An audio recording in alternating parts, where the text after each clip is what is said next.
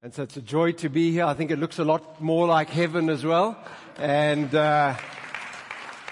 good to be here to speak to you on the subject of origins, creation, the claims of evolution.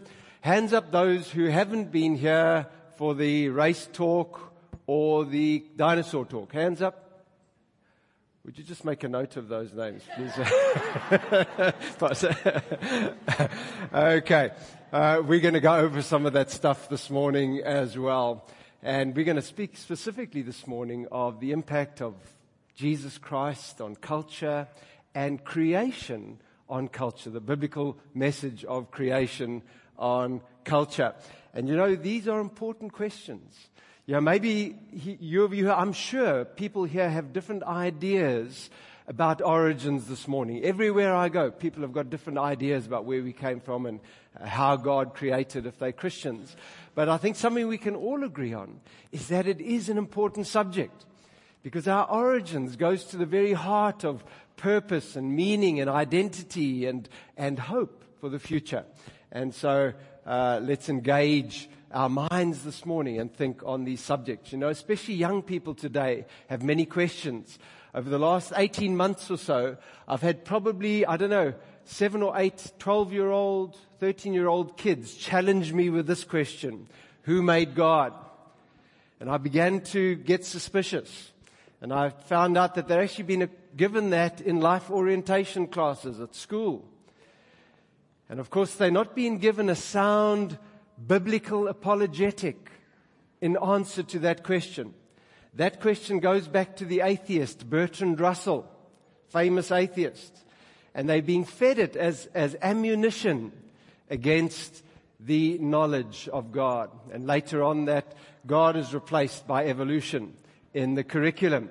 And you know, the Bible tells us that we should be equipping ourselves to make a difference to anyone who asks for a reason for the hope that is in you. We should equip ourselves as believers to answer those kinds of questions.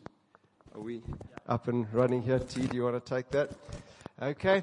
And that word defense or give an answer is apologia, the Greek word for apologetics. Defending our faith, the reason why we have faith in Jesus Christ and in the Word of God, the wonderful Scriptures. There was a little boy who had a question. He said, Mommy,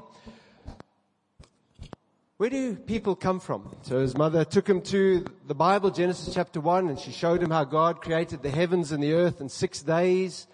And on day 6, took some of the dust of the ground and out of it created the first man, Adam. And the Bible tells us we're all descended from Adam.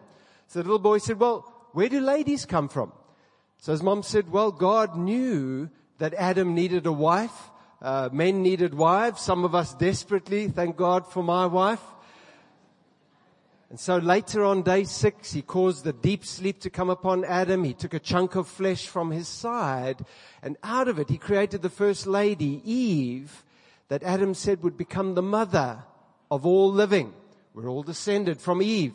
So the little boy was happy with this, and he went off, but he woke up a few mornings later, and he said, Mommy, I got a pain in my side. I think I'm going to have a wife.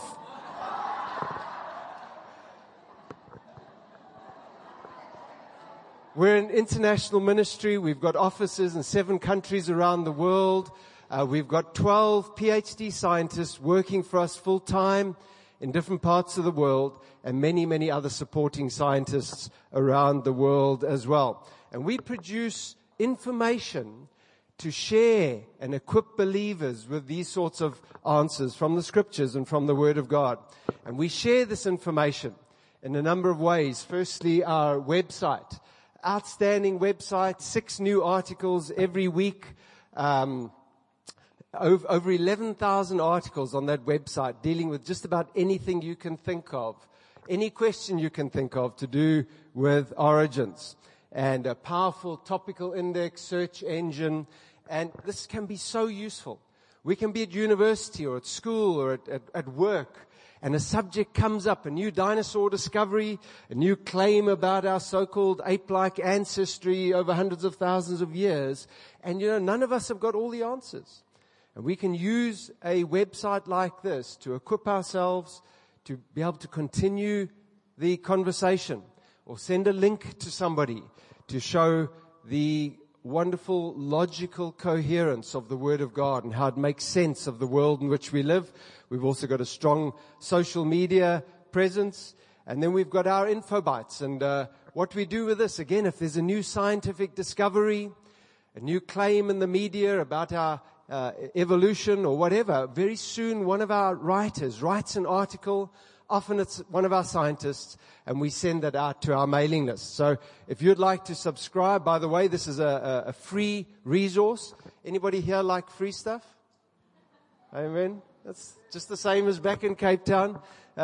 So we, in a moment, we'll pass these clipboards around. My helpers will come to the front just now, pass the clipboards around. And if you'd like to subscribe, just give us your name, your email address, and your postal code. That's all we need.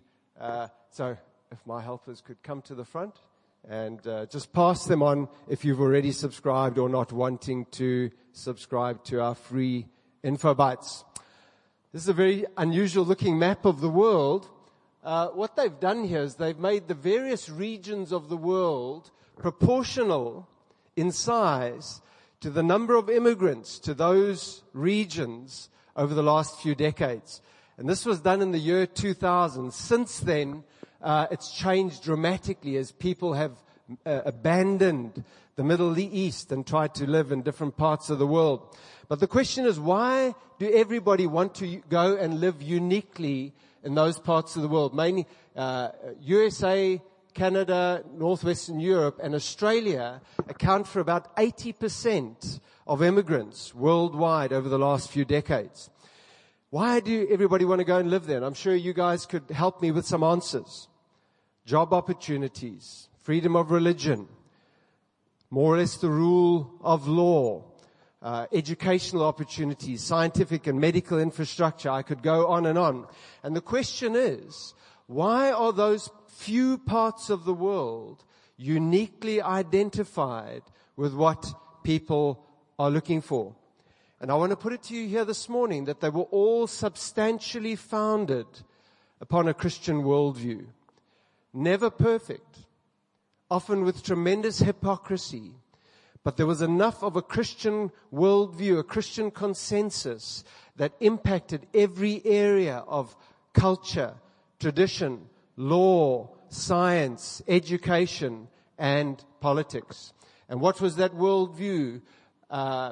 The belief that God's word is the truth. Built on that, a belief for 1800 years of Christianity, a belief in biblical creation, 6-day creation a few thousand years ago. And based on God's word as truth, Christian values of mercy, loving God, one man for one woman as the basis of marriage, a love for our neighbors and the sanctity of life. And one of the most important parts of that worldview is our sense of who we are.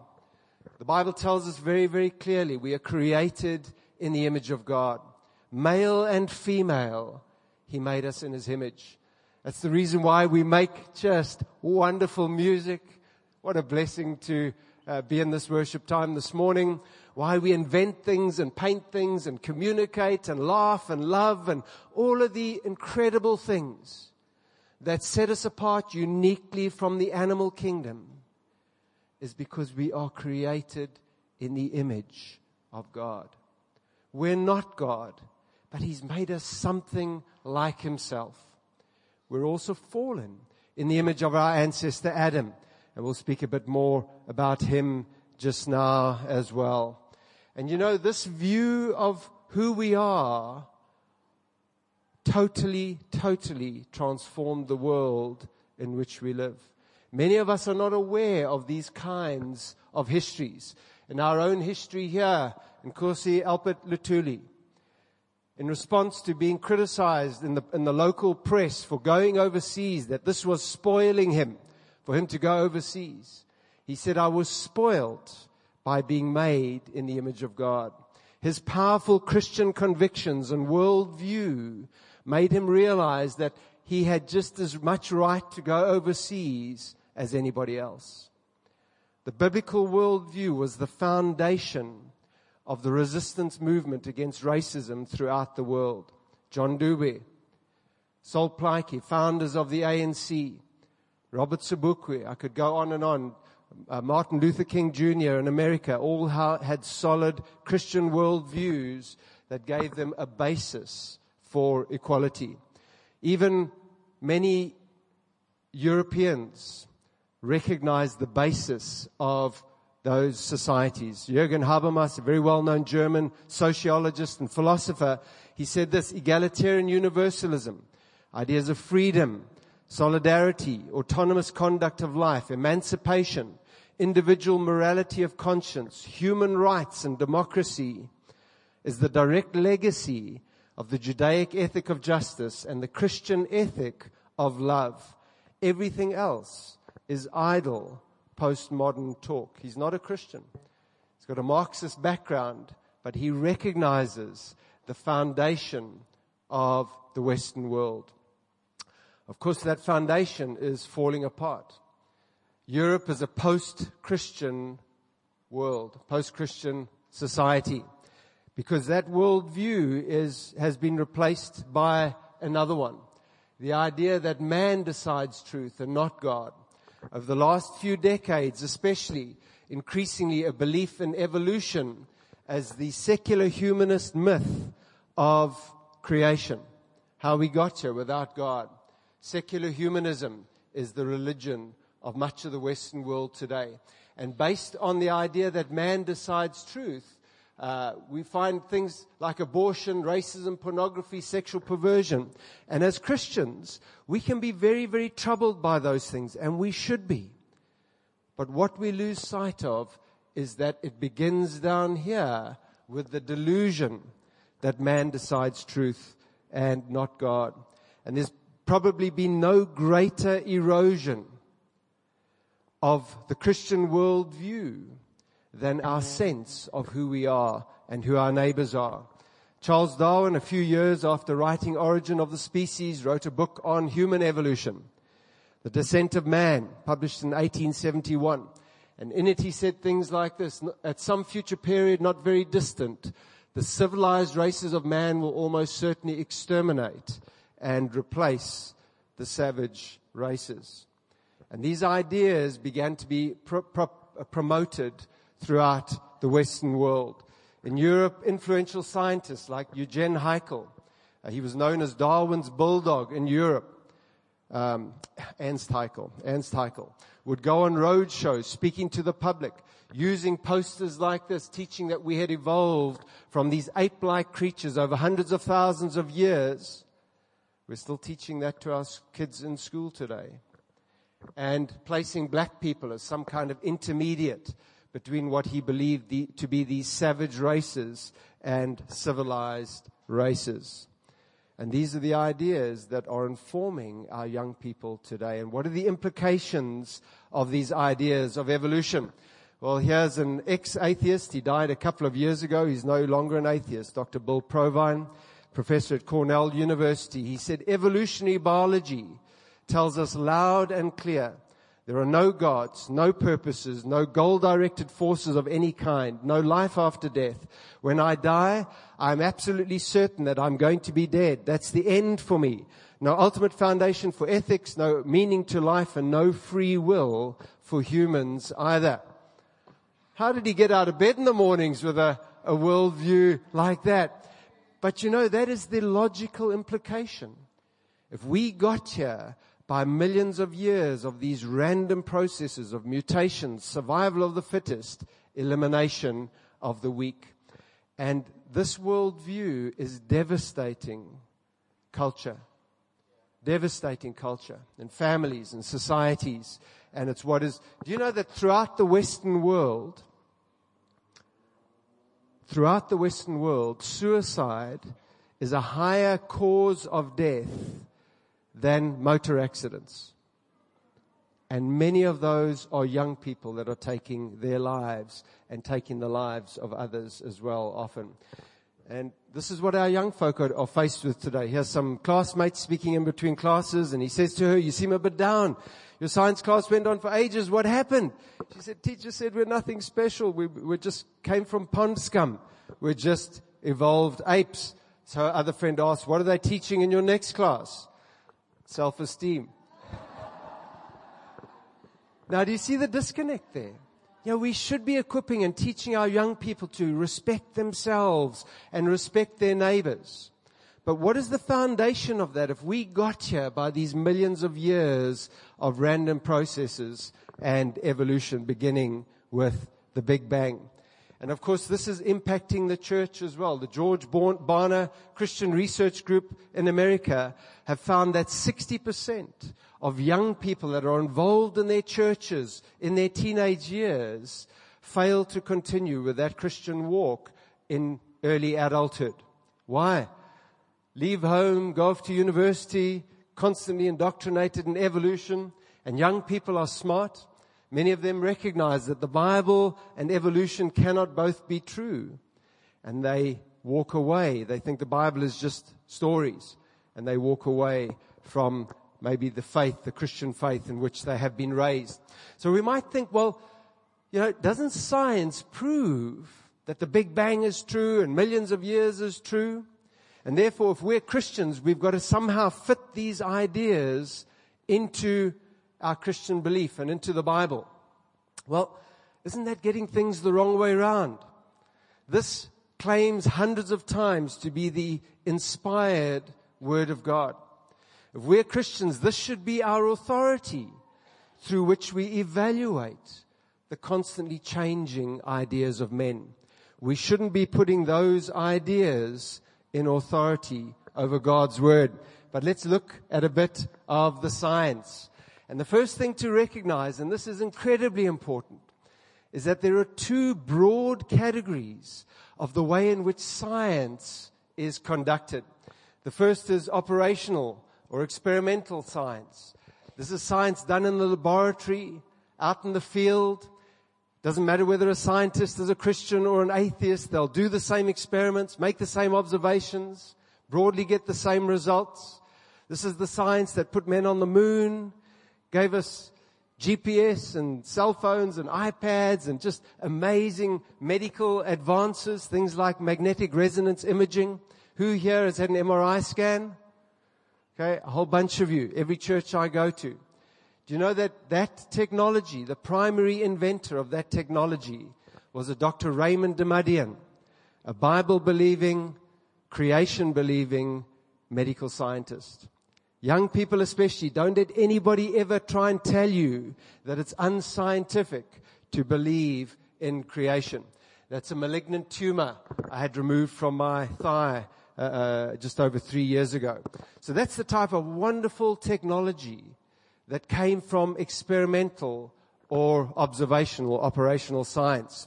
But there's another broad category of science, and that is looking at the evidence in the present, skulls, fossils, mountains, valleys, canyons, and trying to reconstruct the past, the origin of something, when it lived, when it died, how it died, how it fossilized. Can we experiment on the past? Can we observe the past?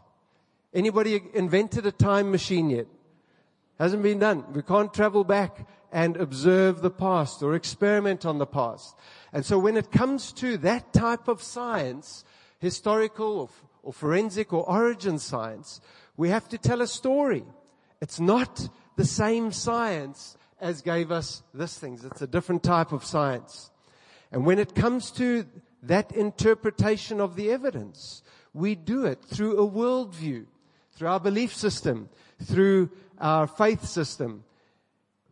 And there are many evolutionists that recognize this. Professor Richard Lewontin, geneticist at Harvard, he said this a few years. He said, we take the side of science in spite of the tolerance of the scientific community for unsubstantiated, just-so stories, because we have an a priori commitment to materialism.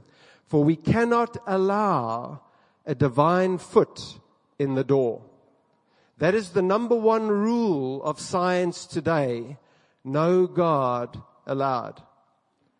Okay? That would come as a surprise to the fathers of science. Maxwell, Faraday, Johannes Kepler, probably the most famous of all, Sir Isaac Newton, who were all Bible-believing, creation-believing scientists. But that is the rule of science today. But those early scientists, this was their worldview, the framework of understanding and of interpreting the world in which we live. Beginning with a supernatural creation by God a few years ago, including the creation of Adam and Eve on day 6, the ancestors of all of us here. The corruption, the curse that came when Adam rebelled and disobeyed his creator. The catastrophic judgment flood of Noah's day, 1 year judgment flood of Noah's day, about 1,600 years after creation. And again, in response to rebellion, a couple of hundred years after the flood, as mankind stuck together at Babel, there was only one language spoken. They began to build this tower to the heavens, some kind of man-made religion. And God came and confused their languages. So maybe different families that could no longer communicate with each other abandoned that project at Babel and began to spread out on the face of the earth as God had originally told them to do to Adam and then after the flood, and leading to the different people groups around the world today.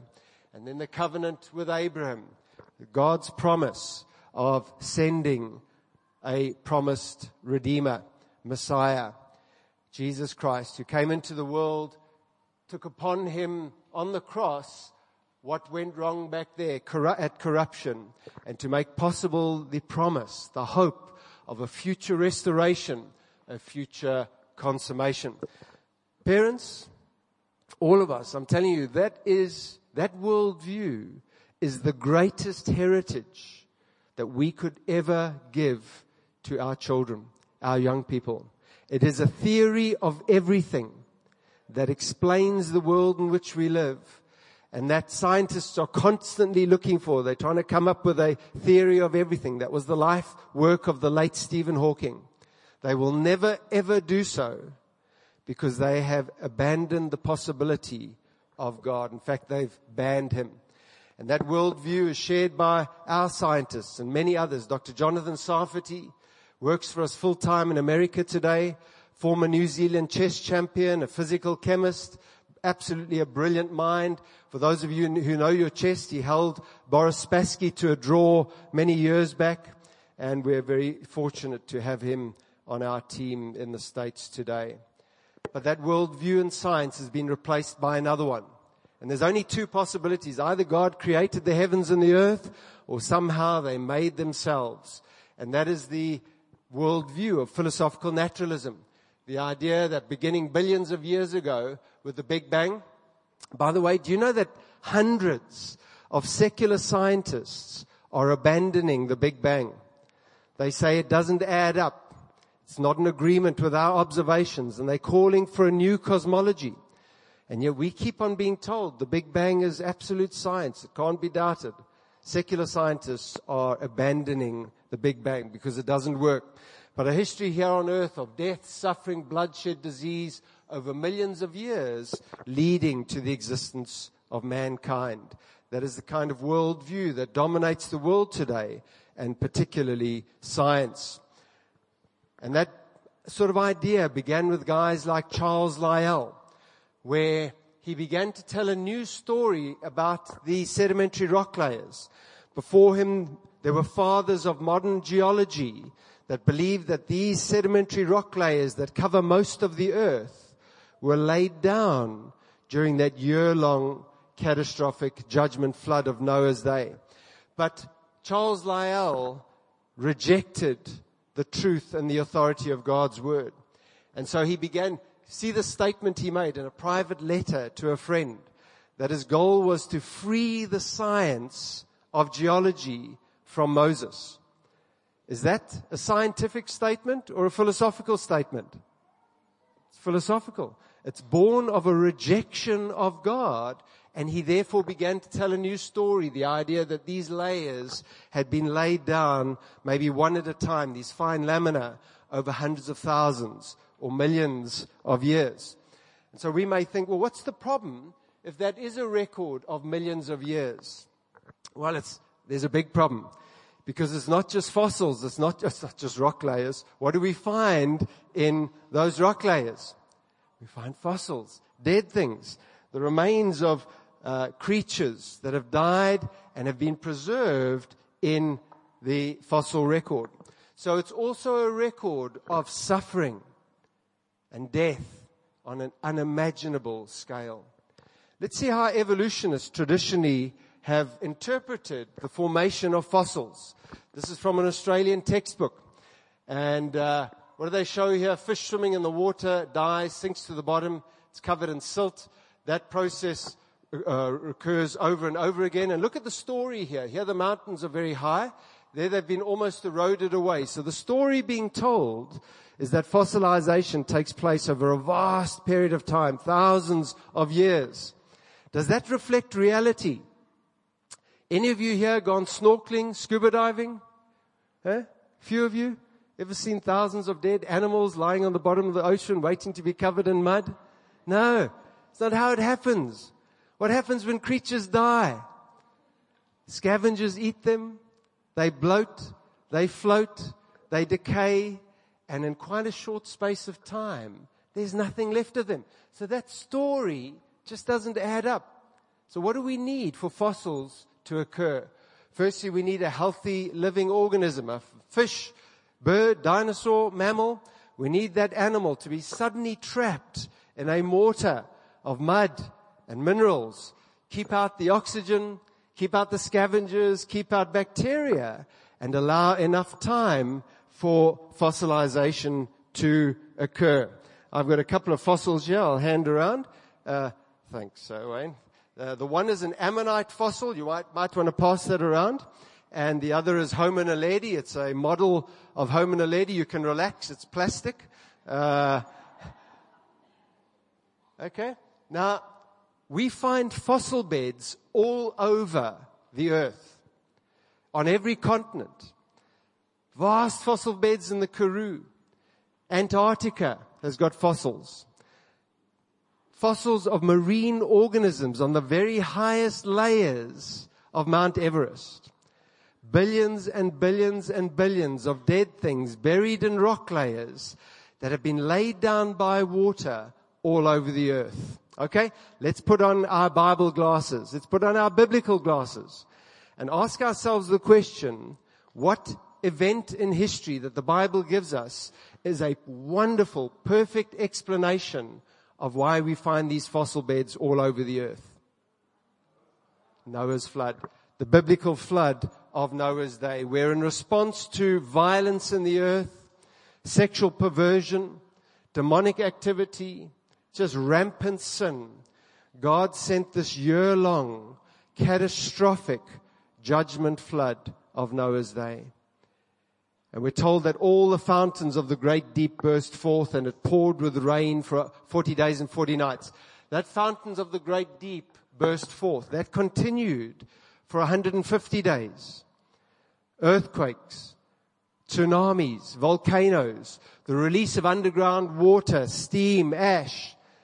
And we're told that during that flood, every land-living, air-breathing animal and bird and man and woman, except for those that were preserved on the ark with Noah, perished in that dreadful judgment flood of Noah's day.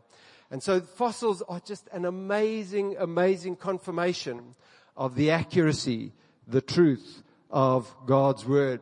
Some really interesting fossils here, some mating frog hoppers. The fossils are reputed to be 165 million years ago.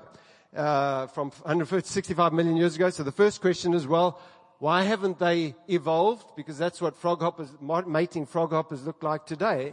And the second question is, if it takes thousands of years for fossilization to occur, how'd that happen? Okay. It's like a snapshot, isn't it? It's like a photograph. It's so clear that fossilization must have been a process that happened relatively quickly, a catastrophic, sudden process. in the right conditions, fossilization can occur very, very quickly.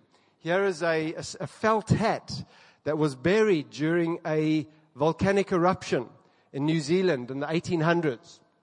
And I think it was 20 years later, they dug it up and it had completely fossilized. All of the soft material had been replaced by minerals. It was permineralized. It had become a fossil. It was an example of a soft hat evolving into a hard hat. But it didn't take millions of years to occur. Fossilization in the right conditions can happen quite quickly. So the general theory of evolution says that hundreds of millions of years ago, chemicals in a warm pond somehow got together and formed the so-called first single-celled organism. Simple organism. There's no such thing as a simple organism. Do you know that from what we've discovered, the simplest bacterium has got 500,000 bits of information in its DNA. There's no such thing as simple life. But anyway, evolutionists believe that from that single-celled organism, over hundreds of millions of years, it evolved into all the amazing abundance of life that we have today. Fish-like creatures to amphibious creatures to reptiles to mammals and birds and mammals into man. So that's the general theory of evolution. And so evolutionists are always looking for fossils in between. Call them transitional fossils. Always looking for them. And a famous example of this was Nebraska Man, where back in the early 1900s, they constructed Nebraska Man. And this was based on a tooth, a fossilized tooth, that's all. And based on that tooth, they came up with the tools and what he looked like, this very ape-like creature and how he lived. Well, you know, sometime later it was discovered that it wasn't even a human tooth. It was the tooth of a pig, an extinct pig. Now, evolutionists recognize that today, but what I'm trying to show you is the incredibly subjective nature of interpreting the evidence, because the evidence does not speak for itself. Because we cannot observe the past, we have to reconstruct the past, and we do it based upon our belief system, our worldview. Well, what about your dating methods? Don't your radioactive dating methods, radioisotope dating methods prove that some fossils are millions of years old and some rocks are billions of years old? Do you know that age cannot be measured? There is no instrument where you can stick a needle into a rock or a piece of wood or a fossil and it will give you an age. Can't be done. What can be measured is the amount of these radioactive isotopes like uranium and potassium and there's many of them, rubidium and so on. So what can be measured in the rocks and fossils is the amount of these minerals, the so-called starting mineral or parent mineral and the daughter isotope, and the speed of decay, the speed at which the one radioisotope decays into another. So that can be measured. There are some of these methods that indicate that the Earth is only thousands of years old, just as the Bible gives us. The chronologies in the Bible, beginning with Adam, and how old Adam was, 130 years old when Seth was born, and how old Seth was when his son was born, leading all the way up in the line of Christ, leading up to Abraham. There are some of your radioisotopes that support that thousands of years age of the Earth. But all of these methods are based on this principle here. I'm going to test your maths. I'm going to test if you're still awake, in fact. Let's say you walk into a bathroom, you open the bathroom door, you walk inside, and you immediately see that there's 100 liters of water in the bathtub, and the tap is running at 10 liters per minute. How long has that process been going on for? 10 minutes. Whew. Your maths is correct. All right? But let's ask ourselves the question of how did we arrive at that answer?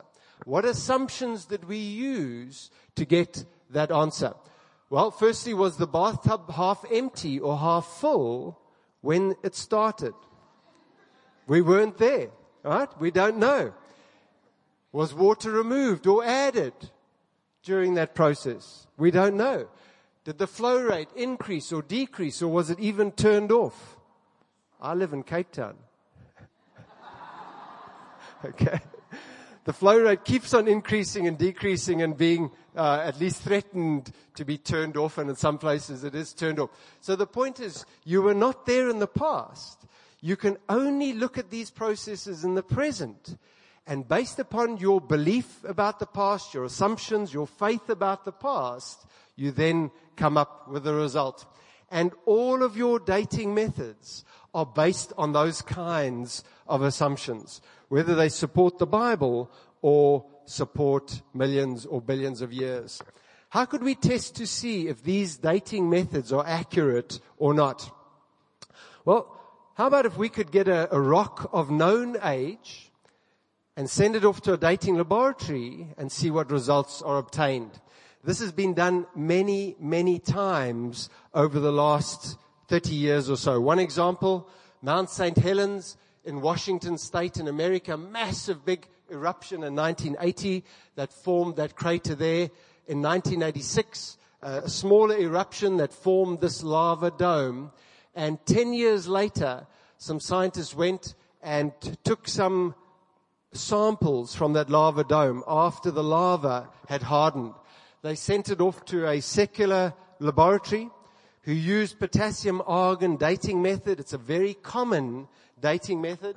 And they got results back of 350,000 to 2.8 million years old for rocks that were 10 years old at the time.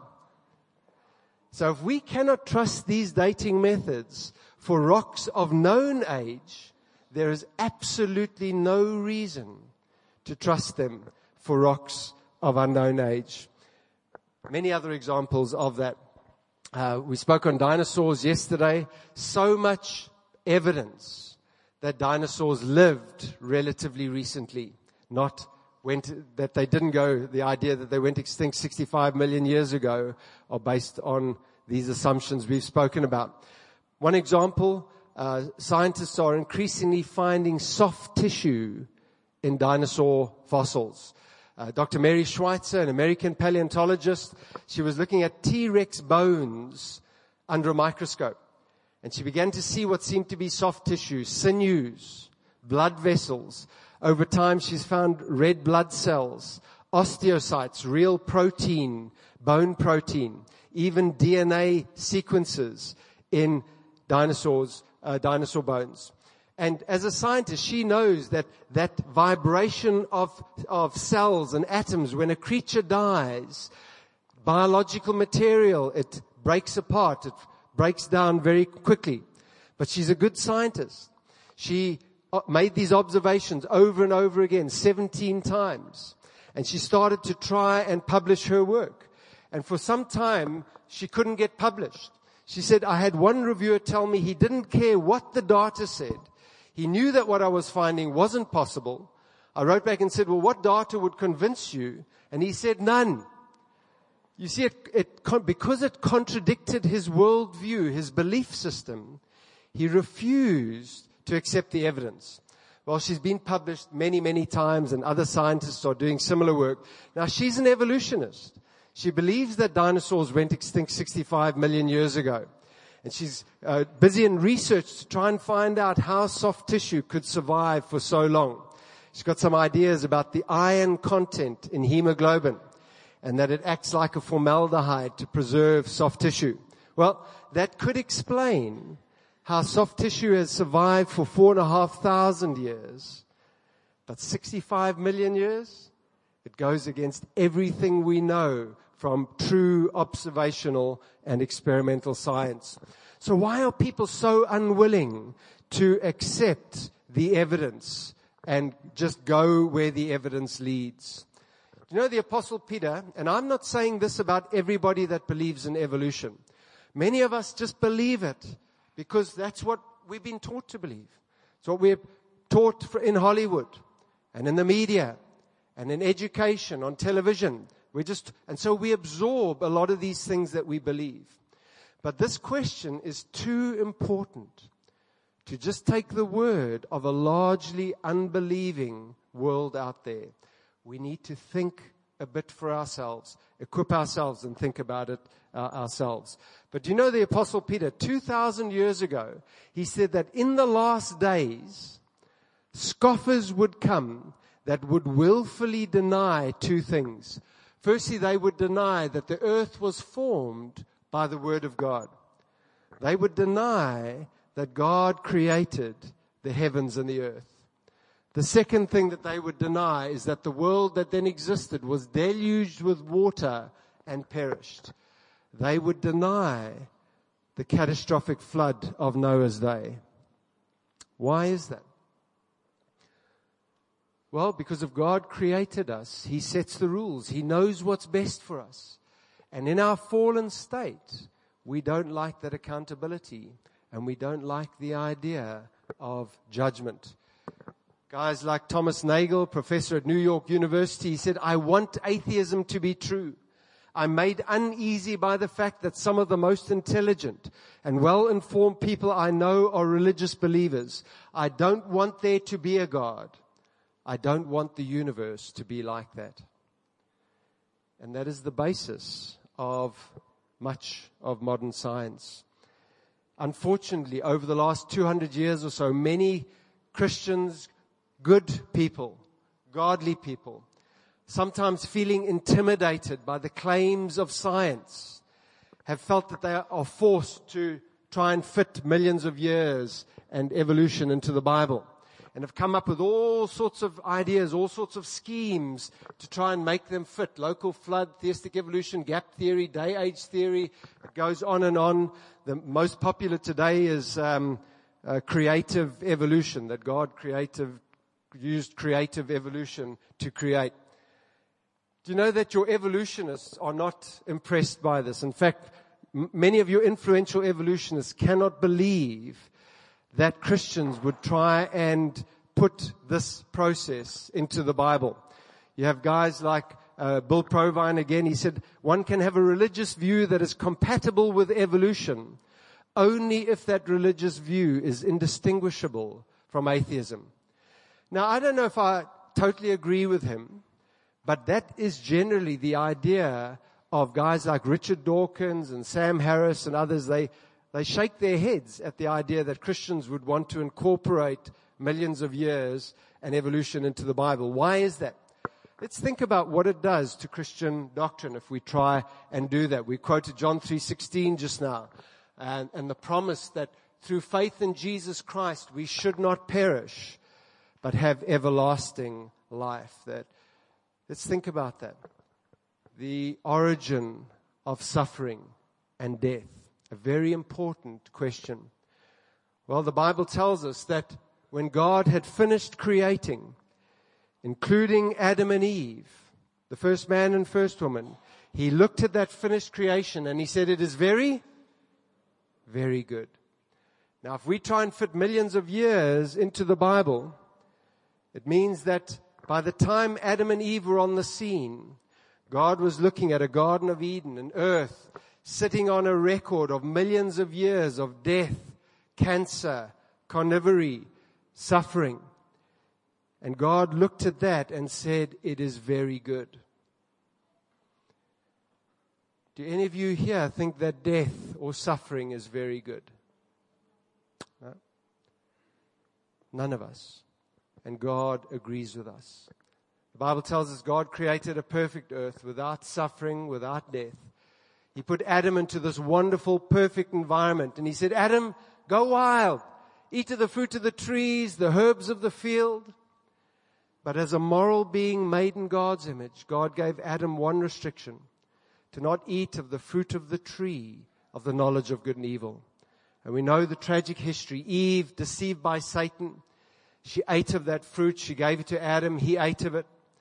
They immediately began to die physically. And as their ancestors, or as their descendants, that's why we all come into this world dying. There's a cheery thought. But they also immediately died spiritually. Their relationship that they had enjoyed with their Heavenly Father was severed because of disobedience, because of sin. And that's why each of us comes into this world needing to be born again by the Spirit of God, to have that relationship with our Heavenly Father, with our Creator, restored through faith in Jesus Christ. Death and suffering is a consequence of Adam's sin, Adam's rebellion, and the curse that God had promised would occur if Adam disobeyed him in just this one thing.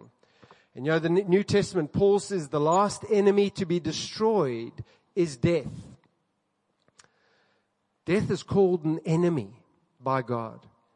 Why would he call death an enemy if he used millions and millions of years of suffering and death to create? If that's how God created, using this process of time, chance, mutations, natural selection, survival of the fittest, elimination of the weak. If that's how he created, the mechanism that he used, and that's the implication if we try and fit millions of years into the Bible, I don't know that I want to have a relationship with that God. But the Bible tells us that is not how God created. Suffering and death is a result of sin. Many people ask this question, well, doesn't day mean, can it not mean a long period of time, the word day in Genesis chapter 1? And the word day in Hebrew, it's just like in English. The word is yom, and it can have different meanings, a period of time or a single day, based on how it's used, the context in which it's used. But in Genesis chapter 1, it's described as a period of light and darkness, of day and night, evening and morning with a number, and day plus a number, one day, second day, ordinals, third day, fourth day. So that's how the word day is defined for us in Genesis chapter 1. And if we go outside of Genesis chapter 1 to the rest of the Bible, we find day used like that. Day plus a number is used 410 times. It always means an ordinary earth rotation day. Evening and morning together without the word day, 38 times, it always means an ordinary day. Evening and morning with the word day, 23 times, it always means an ordinary day. Night with day, it's used 52 times, always means an ordinary day. So why do we try and make the word day in Genesis chapter 1 mean something else? Because we've been intimidated by the claims, really religious claims, but because they're made in the name of science, we unfortunately can be intimidated into trying to do that sort of thing, but it has terrible consequences. Let's think about marriage. Marriage in the day of Jesus Christ was under attack, just as it is today. And in correcting the Pharisees and the Sadducees, Jesus reminded them and he took them back. He quoted from Genesis chapter 1 and Genesis chapter 2. And he said, from the beginning of the creation, God made them male and female. You know, Jesus was just referring to that history given to us in Genesis, that as part of creation week on the sixth day, God created Adam and Eve. He invented marriage as his order, his natural order for society. Well, if the Big Bang is true, billions of years, Jesus should have said billions of years after the beginning of the creation, God made them male and female. Because according to that cosmology, mankind was only on the scene right at the very end of creation, not from the beginning. Was Jesus wrong? Was he misguided? Was he lying? Of course not. He's the creator himself, and he knew exactly what he was talking about. Folks, let me tell you that besides the transforming work of Jesus Christ on people's hearts, the next best thing that we can do for a culture is to encourage, defend, strengthen marriage between a man and a woman. Worldwide, social studies and surveys have shown the direct correlation between much higher outcomes in education, in achievement. Conversely, an inverse correlation with suicide, drug taking, delinquency, sexual promiscuity, and crime. Folks, marriage works, and we should defend it with all our being. Marriage works because God invented it. So these are important questions. Just some of the questions that we try and answer as a ministry. Why does a loving God allow suffering and death? We've dealt a little bit with that today. Where do the races come from? We had great time on Friday night talking on that subject, and I'll deal a little bit with it just now. Why don't we find dinosaurs on the Bible? Do we? Those that were here yesterday, we do. That's right. We do find dinosaurs in the Bible. Who made God? That question we looked at earlier. And you know, people are overwhelmingly getting their answers to these questions from the secular world. How often are people exposed to this kind of information? Especially our youngsters. Maybe never in their lives. And that's why we are passionate about sharing this information.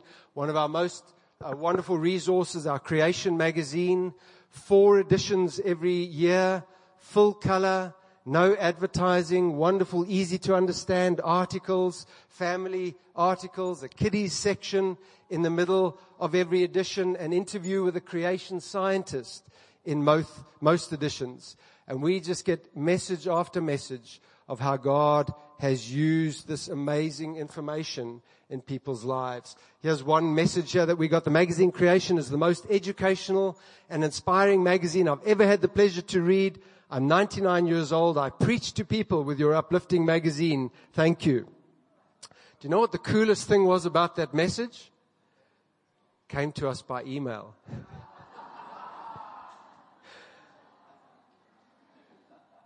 And if you'd like to subscribe, a 1-year subscription is R200, and we're going to give you opportunity in a moment. And if you subscribe today, I'll give you a free back issue to take with you. A 3-year subscription is R520, and subscribe today, I'll give you a free back issue, a free double DVD set, Creation Not Confusion. And if you pick up the phone and dial now for a 3-year subscription, I'll give you this DVD, How Darwin Got It Wrong, Dr. John Sanford. He's a world-renowned geneticist. He shows from genetics how we're heading downhill.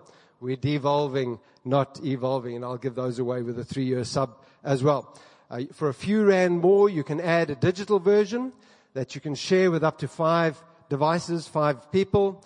So when the clipboards go around just now, when the sign-up sheets go around, tick either 1 year or 3 years. For a few rand more, you can then also add the digital version, ticket on that side as well. Give us all of your details and pull off the stub at the end there and bring it to us at the cash table. By the way, I've got a card machine if you need to use that, and we'll give you your free gift. So if our helpers again could come to the front and just pass those around. Thanks so much, guys. And just quickly, while those are going around, if there was one resource that you were thinking of taking home with you, I think every Christian family should have one of these. It's the Creation Answers book.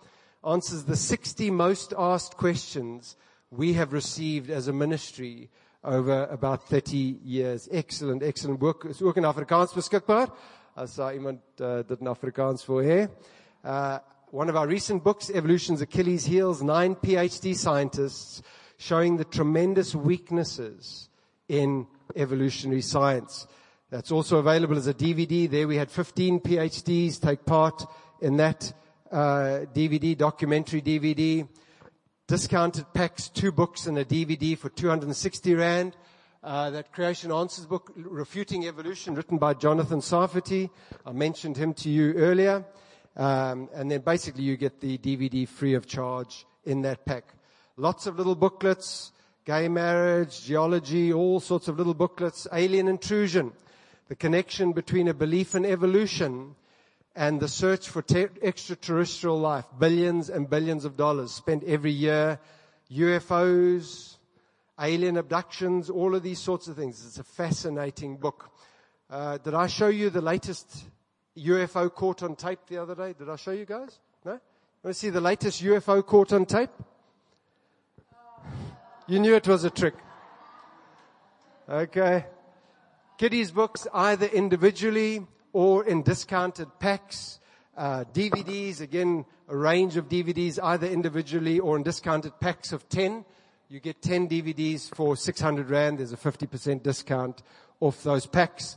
The subject of Where Did the Races Come From? Excellent, excellent book, One Human Family. Lots of information that I've shared with you this morning. I began with that verse of Peter where he tells us to be equipping ourselves to answer these questions. I left out the last part. You know, we could study the Creation Answers book. We could study the Creation book, the Creation magazine. I've been getting it for our family for about 20 years. You might think I'm clever, but all I've done is read our Creation magazine. And you could do that and win just about any argument that you get into relating to origins and lose the person. Because this is not about winning arguments. It's about the wonderful, wonderful authority and truth of God's word and the claims of Jesus Christ on people's lives. And so if we use this information, do it with gentleness and respect, with kindness, with empathy. But it is important for us to equip ourselves and to share this information, because that is the story of where we come from based on evolution, that our young people are being taught at school and university, that we've evolved from these ape-like creatures over hundreds of thousands of years. What's the other message there? Not just that we've evolved from ape-like creatures. What's the other message? From? Our skin color has evolved from dark to light skin. It's not always presented that way, but it often is. We've evolved to this blonde-haired, blue-eyed Swede on the end here. Okay? That's what our young people are often being taught by that very, very deceitful image. This is the true history of mankind. We're all descended from Adam and Eve. We're all descended from their sons and daughters. Genesis chapter 5 tells us they had sons and daughters. God said to them to be fruitful and multiply. I think Adam and Eve were probably two pretty hot individuals. They were the perfect creation. I don't think they needed too much encouragement to multiply. All right? So they had many sons and daughters. We're all descended from Noah and his family, the only 8 souls that survived that catastrophic flood of Noah's day. And we're all descended from the different people that began to spread out after the confusion of languages at Babel. And as they spread out from the Middle East to different parts of the world, crossing land bridges, maybe during an ice age, the animals would have done the same thing to different parts of the earth, exposed to different environments. Hot, tropical, sunny climates, cold, cloudy, wet climates in northern Europe. So adaptation took place, variation, survival does take place. Natural selection is true, but natural selection creates nothing new. It only takes from existing information in the genome and selects in order to enable creatures to survive in different environments, but it creates nothing new. And so between your different people groups, differences began to occur. And you know, as I look around here this morning, every single one of us are different. Different heights, different sizes, nose shape, hair color, eye color. Every single one of us is different. What's the difference we tend to make a fuss about? Skin. We call people black and white. This is my colleague, Dr. Don Batten. He's a plant biologist in Australia. What color is he? You guys are smart. You're too smart to fall for it. All right? Okay? Often churches say white. And then I say, well, look at the background. That's white. What color is he? Beige. Light brown. Peach, I hear. Peach. Pink. Get all sorts of answers. What color is she? dark brown. There is nobody here this morning the color of my Bible. Okay? But we live in a world of every shade from very light brown into very dark brown, because there is only one skin color. It's called melanin. And those of us that are a little bit melanin deprived, we've lost the genetic information for our cells, our skin cells, to produce lots of melanin. And melanin is a natural sunscreen. So think of the implications for natural selection. We dealt with this on Friday night. Those of you who are dark-skinned, you've still got the genetic information to produce lots of melanin. The same with hair color. That's based on melanin and so on. So maybe it's true that blondes lack information. They've lost the information for melanin in their hair color. So through graphical separation, these changes occur, changes in a population group, and bring that genetic information back together again. And some very interesting things. Here's a couple. Both of them have parents. One light brown skin, one dark skin. They're twin babies. That's all right. Out of two babies, I've obviously got far too.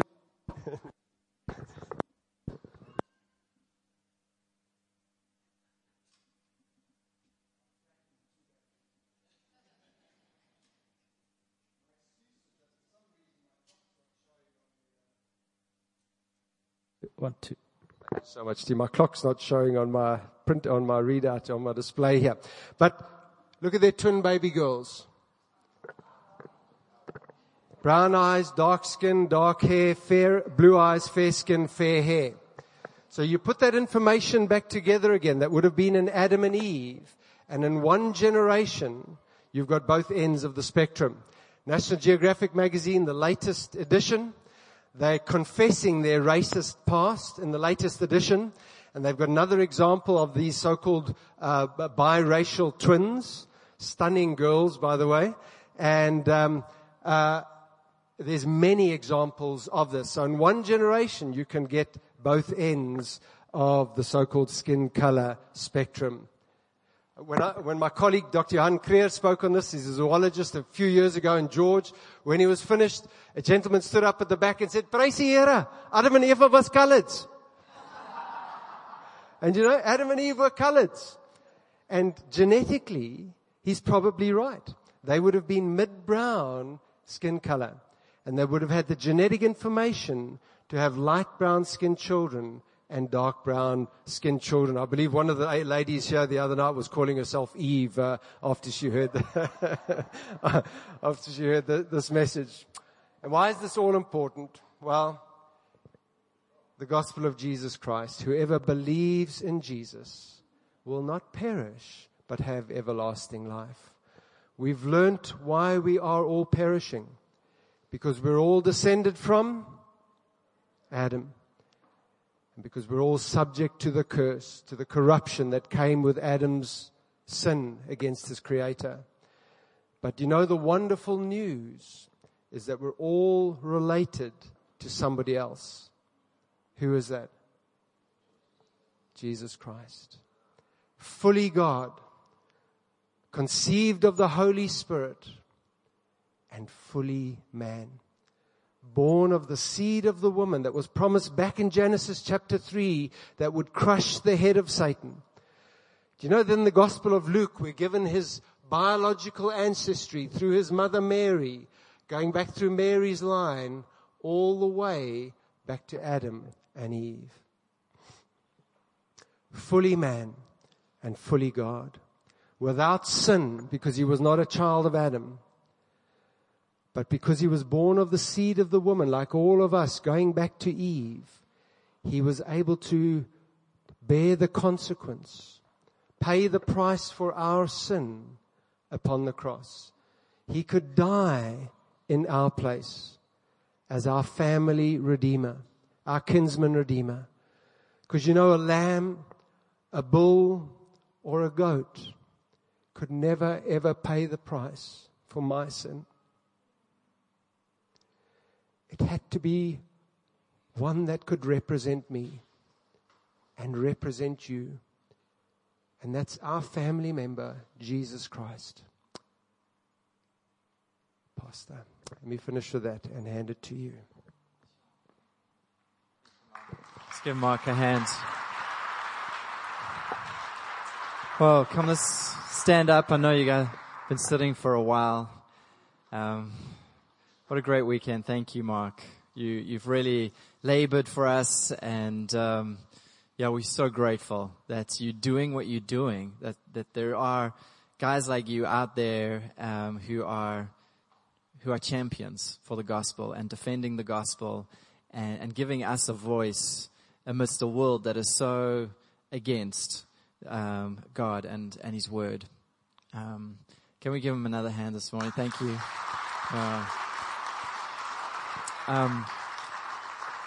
There are so many resources outside to go and look through and purchase, and please support the ministry.